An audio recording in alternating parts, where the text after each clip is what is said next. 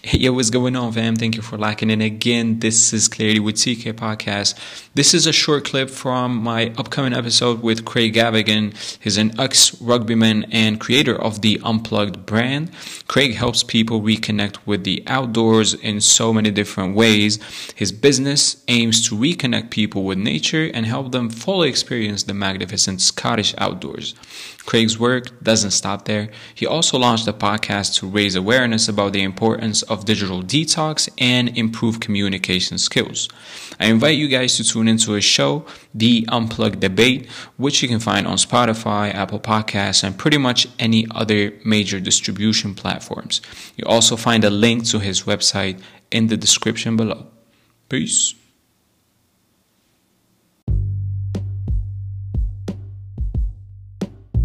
working in the Arctic, it's such a special place. And I think a lot of people that visit there would say the same thing, Hmm. although it's bloody cold. What do you reckon makes it such a special place?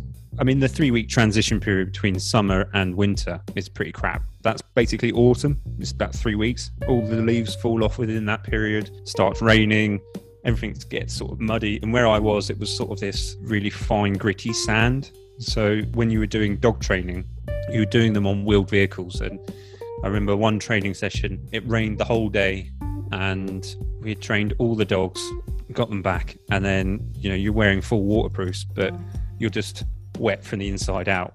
Basically, if you're running around looking after these dogs, plus then standing on the back of these wheeled wagons, freezing your nuts off. But when you get into the winter time, there's something really refreshing about having just snow everywhere. It's clean, it's crisp. It's quite a difficult thing to describe. Certainly, uh, when we were talking earlier, like when it hits that minus 30 period, because it's such a high pressure, there's no wind, there's nothing moving.